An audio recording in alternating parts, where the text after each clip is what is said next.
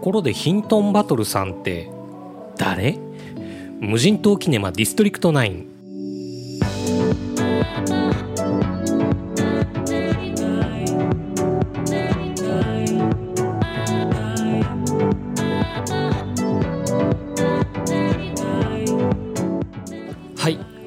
大林作品といえば1991年の2人がですね当時の思い出込みで一番大好きな牛田智之です。こんにちは。もうその後すぐ行きましたもんね尾道ね。まだ聖地巡礼なんて言葉もなかった頃でしたけど劇中に出てくるあの喫茶店とかあとあの坂道の事故現場のところとかですね。あそこを実際に回ったりしてきましたね。思い出の作品です。さて今回もコロナ禍の前も前2019年11月の東京国際映画祭で上映されたって聞いた時から待ちに待った作品ですね。で例えばですねコーラとか炭酸飲料を一気飲みすると胃がキューってなるじゃないですかあとかき氷を勢いよく食べたら頭がキンキンするとかなんかそういう感じでですねこの作品見てたら脳みそがパンパンになるっていうんでしょうかねあの、まあ、約3時間の映画なんですがなんか真面目に見てると頭が痛くなってくるっていうような、えー、そういう感覚になる映画でした。えー、よくこの映画はぜひ映画館で見るのがおすすめとかって言われる映画ってありますよね。でも今回のこの作品はですね何ていうか多分映画館で見ないとちゃんと3時間映画として見ていられないんじゃないかなっていうようなそういう感じですね、えー、3D とか 4DX ではないんですがある意味劇場体感型の映画なんじゃないかなと思います。大林監督の遺作ということで号泣するかなと思ってたんですがさすが大林作品でしたね。最後まであっけに取られてました。はい、えー、無人島キネマディストリクト9クルーズ104でご紹介するのは大林信彦監督最後の一作。海辺の映画館キネマの玉手箱。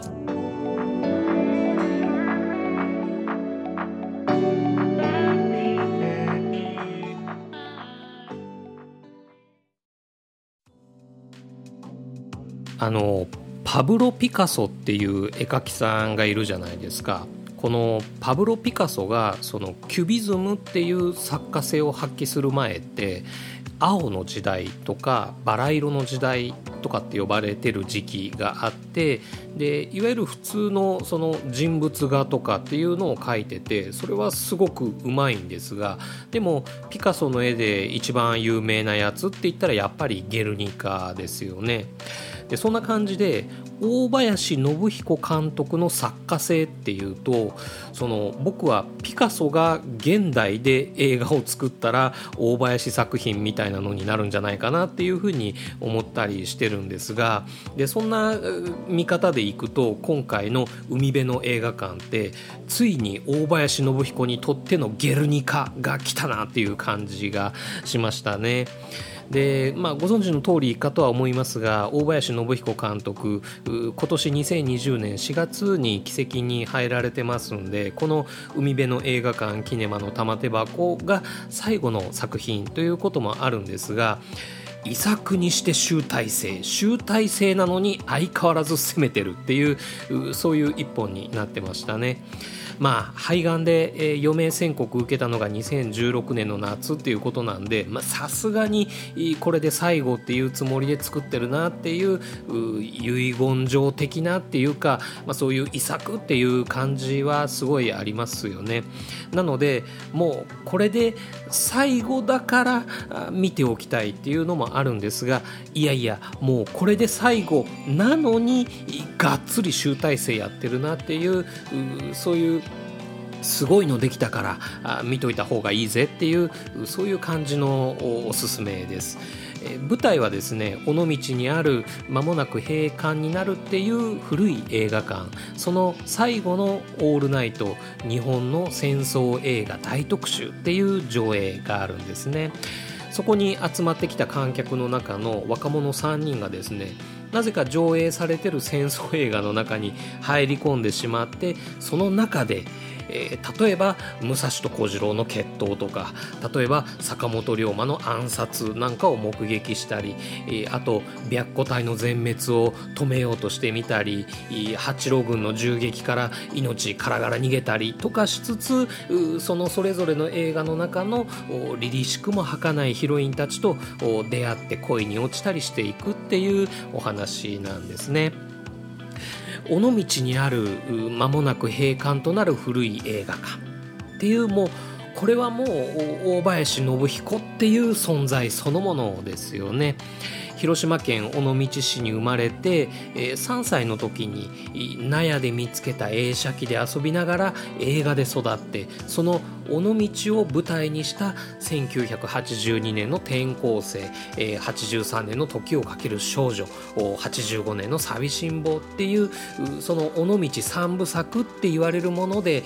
ブレイクしてからですねたくさんの人に映画を見せてその映画屋としての人生を間もなく終えようとしているっていう大林信彦そのものが作品の舞台であるっていうそういう海辺の映画館はそういう映画です。ちょっと皆さん僕のとこ来て最後の話聞いてってくださいよと。何の話かってそれはもう戦争と映画の話ですよっていう感じですかね。2011年「この空の花長岡花火物語」から2014年「のの7なのか」ああと2017年「花形見」まで、えー、戦争の話っていうのはまあしっかりしてきましたけれども今回はそのまとめそして戦争と映画の話をたっぷりとさせてもらいますっていうもうザ集大成っていうまあ、ネタになっています。映画のネタも集大成だったらばあ映画に出てくる人たちっていうのも集大成になってますね。近年の大林作品常連の例えば窪塚俊介とか村田武宏からあ過去作品で懐かしい片岡鶴太郎偉人たちの強かったですよねとか、えー、中江百合伊藤歩美などその出てくる人たちを見てるだけでも集大成感っていうのがもう止まらないですよね。そんな中で、えー、今回のヒロインたちを演じますのがあ常盤貴子山崎宏奈という後期大林組の顔ぶれですね。あと今回初参加になります成海莉子。そして、えー、新人の吉田玲ですね。えー、吉田玲儚げな美少女からあしたたかな中国人女性、えー、そしてなぜか座敷わらしまでですねあの初々しく熱演してましたね。この新たなヒロインっていうのも大林作品にとってはこう必須の要素ではあると思うんですが新人女優の今をこのスクリーンに焼き付けるっていうですねいわゆるアイドル映画としても素晴らしい仕上がりになってましたね。そんな吉田玲もさることながら大林組初参加っていう意味では新しいヒロインともいえる成海莉子ですね。あの僕個人的にはすっごく成海莉子良かったです。あのちなみにこの作品の中での常盤貴子の役名がですねえ立花百合子。で山崎宏奈の役名が吉山和子。そして成海莉子の役名が斎藤和美なんですね。これそれぞれ旧尾道三部作のそれぞれのヒロインの名前になってるんですね。これもまた映画に出てくる人たちの集大成感っていうやつですね。はい、そして、えー、映画の演出とか構成編集っていう、まあ、技法っていうんですかね、えー、つまり大林信彦作品っぽさっていうんですかね、えー、作家性といいますかそういうのももうマシマシのモリモリっていう感じでしたね。あの、役に立ってんのか邪魔になってんのかよくわからない字幕テロップっていうのも健在ですしね。あとコラージュ絵画みたいになってるその合成場面とかまあ、ほぼ全編とは言わないまでもかなりの割合で、えー、そういう絵作りになってるんであの本当に本気でこの映画を味わい尽くそうなんていうこう前のめりな姿勢で見たらですねあの冒頭にも言いましたように脳みそパンクしそうっていうかもう本当にこう頭が痛くなってくるぐらいのその膨大な情報量っていうかあ意味の濁流っていうんですかね。まあ相変わらずすごいなっていうかあやっぱり今回も度が増してますっていう感じでしたね。あとエロいうん、大林監督のエロスはエロいですよね。まあ、昔から知ってはいましたけどねで今回のあの成海莉子のですねあの着物の背中をはだけて折感を受けてるっていうあのくだりですかあそこが僕にはやばかったですね。うん。もうあの女優が脱いでるとか脱いでないとかそのどこまで見えてるとか見えてないとかもそういう次元じゃないですね。エロかったですね。はい、あと他には幽霊要素っていうのがありますね、あのこれは今回も炸裂してますけれどもでもその幽霊要素って言ってもホラー要素っていうことではないんですね。大林作品の中での幽霊ってその怖い存在じゃない、まあ、怖く描いてる作品も一部ありましたけれどもっていうよりはこうもう会えなくなってしまった人とか間もなく会えなくなってしまう人みたいなそういう意味で描かれることが多いんですね。っていうのはやっぱり大林監督の幼少期戦争で周りの人間が普通にいなくなっていくっていうそういう感覚がやっぱりベースっていうか土台になってるらしいですね。そういう見方で見ますと今回の海辺の映画館ではその上映されてる戦争映画の中の登場人物っていう風でその映画の中に入り込んでしまった若者たちにとってはなんかそういう映画の登場人物たちってどこか幽霊っぽい存在っていうような風に描かれたりしていました。まあこういう幽霊要素っていうのもまた夏ですしね楽しんでみてもらえるといいかなと思います、えー、そしてあと一つ大林作品の魅力として外せないのがそのお茶目さっていうか頭のおかしさっていうところでしょうかね。あのえ？っていう。え？なんで？っていうそういう場面が唐突に出てくるあの独特の感じですね。なんかこう確かにこう大林作品を面白がろうとする時にですねあいかにもここ面白いでしょっていう言いたそうな場面ってあるんですよ。それもこうまあ真面目にそう撮りたくて撮ってんのか笑わそうと思って撮ってるのかっていうのは分かんないですけれども例えば今作ではその宮本武蔵のあの最後のところとかあ若者がいきなりターザンになっちゃうとかそういうあここは笑うところなんですねっていうそういう笑うところっていうのはあるんですがでもそれとはちょっと違う。もうちょっと細かいところでえ？え？なんで？っていうそういう場面っていうのがちょいちょいあるんですね。でそれがこうツボにはまっちゃうっていうところが結構あるんですね。であの今作で言えば例えば、えー、結構大事な役の女性が死んでいくその女性のことを愛する男がその女性の最後を見とるっていうまあまあ悲しいこれまでの展開的にもその物語全体の中の位置づけとしても、まあ、結構大事な場面ではあるんですがその死んでいくっていう女性がですねちょびひげ生えてるんですね。でちょびひげ生えながらこう息も絶え絶え別れの言葉を言うんですね。で一応回想シーンでそのちょびひげがついてる理由っていうかちょびひげになってる理由らしきカットもあるにはあるんですけどいやいやそれでちょびひげにはならないでしょみたいな。あのでそのちょびひげになってることについて別にオチもつかないですしでそれがツッコミ待ちっていう気配でもなくてなんかえーっていうふうなままもう次の話題っていうか次のエピソードになってってるっていうような、まあ、そういう感じなんですよね。あの嫌いな人には嫌いかもしれないんですけど僕は結構ツボに入ってしまいがちなんですよね、うん、そういうところが大林作品にはちょいちょいあると思います。はい、あのあと僕今作ではですねあの根岸俊恵ですね。あの、まあ、女郎屋さんのおかみさんみたいな感じでな役で出てたんですけどその根岸俊恵の最後のところもえ？っていう。え？そうなるの？っていう風に、なりましたね。はい、えー、そんな感じで、えー、海辺の映画館キネマの玉手箱大林信彦要素がマシマシに詰まったその遺作にして集大成になってましたね。でこの作品のエグゼクティブプロデューサーである奥山和義がですね、えー、この映画の「ゼロ号死者」を見た時の話なんですがもともと出資者側とはその約2時間の作品っていう契約だったんですって。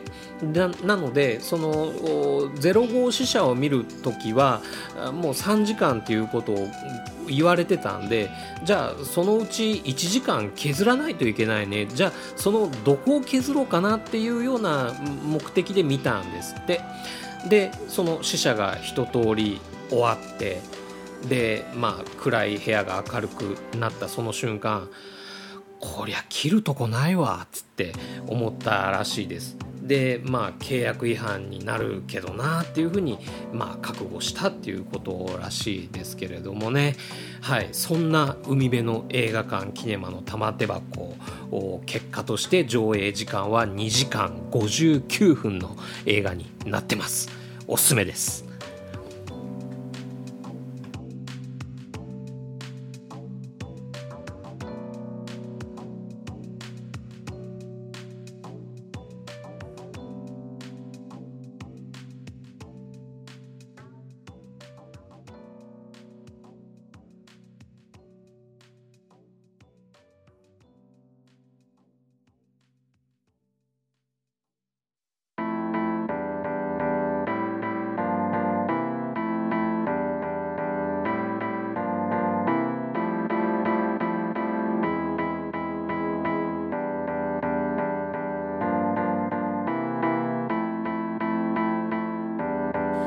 というわけでエンディングです